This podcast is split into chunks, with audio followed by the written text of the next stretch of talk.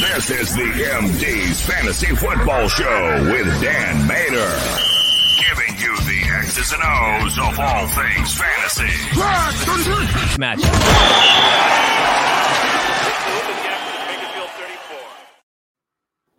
Chase, did you want to excuse yourself? I don't. Last week you said you wanted to dip out when we, before we talked about the. Oh well. Oh, you guys, you guys are breaking. Eh, he's gone. Uh, we'll, we'll we'll bring him back in here. Come on, he's got to suffer with the rest of Oh, us. yeah, yeah, oh, great! No, I jiggled my cord. It came back. It's good. We're okay. All Don't right. tell- All right, Chase, you didn't miss anything. I said the Green Bay Time first talk, half yes. the offense. Time to talk about the Commanders first game, right? half. Commanders, Patriots. Let's go. Rams headed up to Green Bay in this matchup here. Uh, Stafford, of course, dealing with the UCL sprain. Puka Nacua dealing with some knee, knee swelling on top of it. So we got to keep our eye on that one. Um, we're going to get into Stafford and all that in just a bit. Green Bay favored by minus three points here. That I think is a complete reflection of the idea that we might be seeing Brett Rypien this week going into Green Bay. There's a real possibility that's going to be the case.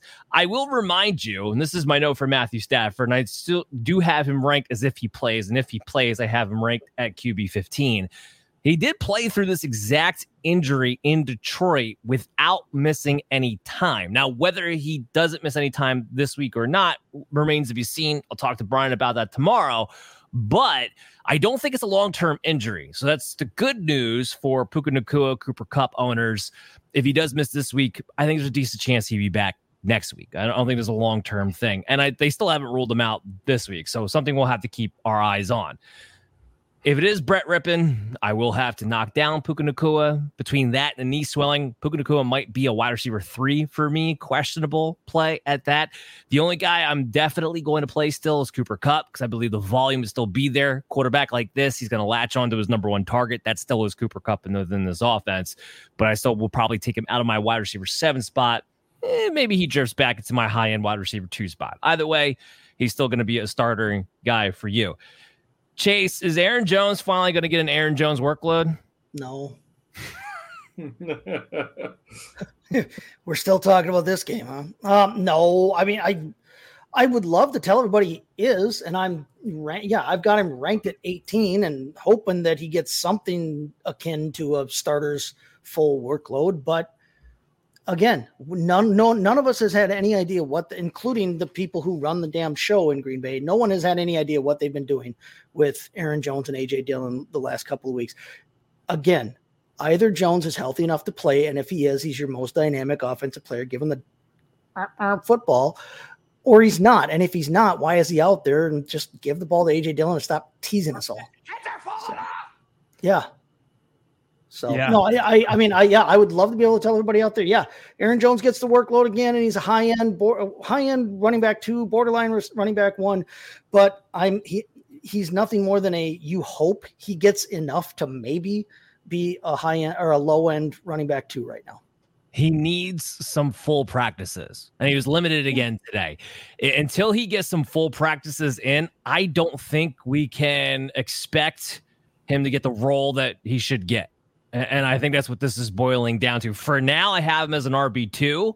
Yep. Uh, I will pro- a mid level RB two. I will probably move him down to RB three, maybe low end RB two, because given the bye weeks this week, if he doesn't get a full practice in at some point this week, because the usage has been terrible. Uh, It's it's been 50-50. AJ Dillon's out targeting him last week. And it's not it's not just the amount, it's the win. It's the Right. win they're using him. They get down inside the damn red zone where you would want your best players on the field, or at least that's kind of conventional football wisdom, I guess. I've always thought so. And they get right down where they should want to use him and they yank him off the field. It's just bizarre and stupid, and not just from a fantasy standpoint, not just from a Packer standpoint, just kind of from an all around. What the hell are they doing? Uh, Adam, I want to make a case here that Royce Freeman should take over. I don't know that he will take over, but I want to make a case here that Royce Freeman should take over, at least be more the lead guy than Henderson is. Henderson's 3.1 yards a carry. Freeman's been over five. Freeman's good in pass protection. Freeman's decent in the red zone. Darrell Henderson is worse than watching Kareem Hunt run the football right now, in my opinion. Uh, I'm four spots lower in the ECR. I got him at RB 26. Having said all that, uh, not a bona fide must start play. And I think there's a chance we see Freeman maybe take the lead. What's your read in this backfield right now? Yeah, I, I wouldn't be shocked. Uh, I definitely from the get go, these are the two guys that I, I, thought had the highest potential. And originally, I did think it was probably going to go Royce's way. Um, but I, I, think at some point, uh, Sean McVay probably loved the familiarity, and maybe that continues to win out, especially if Stafford doesn't play. Uh, but it, at some point, you just got to look around and be like, okay, well, everyone else worked out. Henderson was like, nope, not an NFL player, and kicked him to the curb. So at some point, you just have to understand internally that it's just not there anymore. Uh, and it's strange because the last we saw him last year, I thought he looked fine at least. I, I didn't think I would be preferring Royce Freeman to him. Um, but here we are this year, and yeah, I, I think that's where I am as well. Is it just favorites, Chris? Sean McVay just plays his favorites, and that's the end of the day. I mean, I think you guys are selling Henderson a little bit. You're putting yards per carry all on him, and a little, little difference in the touches as well. Uh, Freeman had, I think, nine carries for 44 yards. Did get the touchdown, but Henderson got you know rotated out the snap before that, so it wasn't like he just came in to get the touchdown. He's not the red zone guy particularly. Um, and Henderson caught the ball, three catches, 52 yards.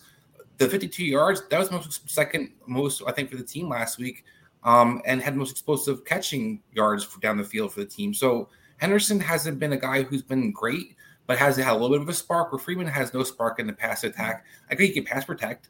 Um, he can run straight, but I think Henderson has a bit more wiggle. He can actually make things happen somewhat with that offensive line. Is not very good at all. Um, and I think what you just see is kind of a preference on the backs that kind of fit the system. Rivers was a smaller guy. Kyren Williams was a smaller guy. They moved away from the kind of the bulkier guys, I think, because the line can't get any push. Um, but I think when it also comes down to pass protection, or I'm sorry, passing attack, you're going to see probably Stafford if he does play a lot of shotgun. You're going to see Henderson coming out of the backfield for the option route. So I do think for me, I don't know that's the preference. Go ahead. I say I don't know if that's the case. I, they might look at it as more as they need to protect Stafford, in which case Royce Freeman is the better man for the job. And you take this offensive line, Freeman's been getting on early downs too, and he's getting five yards to carry. He's he's looked more spry to me than Devery Henderson. I know Henderson look, a big catch last week, but that was. I mean, I guess you could say that. Um, but I, I, I look at it a little bit different. I think for the difference for me for the the passing attack wise and the and the spryness, I don't think that you're going to see Freeman. Yes, he's a good pass protector, but you need some other spark in the offense. This team has to be able to score points and get first downs. They've been struggling as of late. I just think they're going to rely on a guy that think and make some guys miss. They can use a little bit different than Freeman, who's kind of a plotter and maybe uh, sometimes he catches that three yard you know flare out of the backfield. We'll have to see. For now, you are playing the Rams receivers, like I said, until we find out more about Stafford. playing Cooper Kupp regardless. Puka Nacua, keep an eye on the knee swelling. Uh, I don't really want to play a Packers wide receiver. Uh, I have them both pretty much as high end wide receiver fours, Christian Watson and Romeo Doubs. Jayden Reed shouldn't even be owned. Uh, I was kind of shocked a little bit the amount of people who still own him in 10 and 12 man leagues. So I, I it was enough so that I actually have to hit this drop. Prepare to be flushed.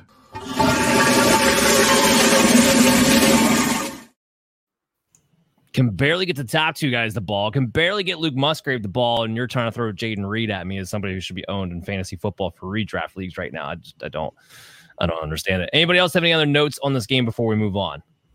Uh, Stafford is a uh, he's a tough son of a gun, and I I fully expect him to to play in that game. And I mean, he gives them the best chance to win.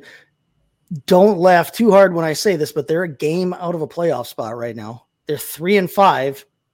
And right now, the the four and four Vikings hold that playoff spot mm-hmm. down. Mm-hmm. Yeah, I mean mm-hmm. that's the state of the NFC right now. But as long as those are still kind of the case, and I I think Stafford gives it everything he has to go. I, I don't think that anything's going to hold him out. I mean, we've seen the guy play with a blown shoulder for, before for crying out loud. Uh, I, I, I fully expect Stafford to, to be in if he can go at all. If he can't, you know, it's a much more serious injury than what we're being led. It, it comes down to whether he can grip the ball or not. That's, yeah. that's what's going to come. That's what it's going to come down to. So we'll have to find out. Let's go to our next.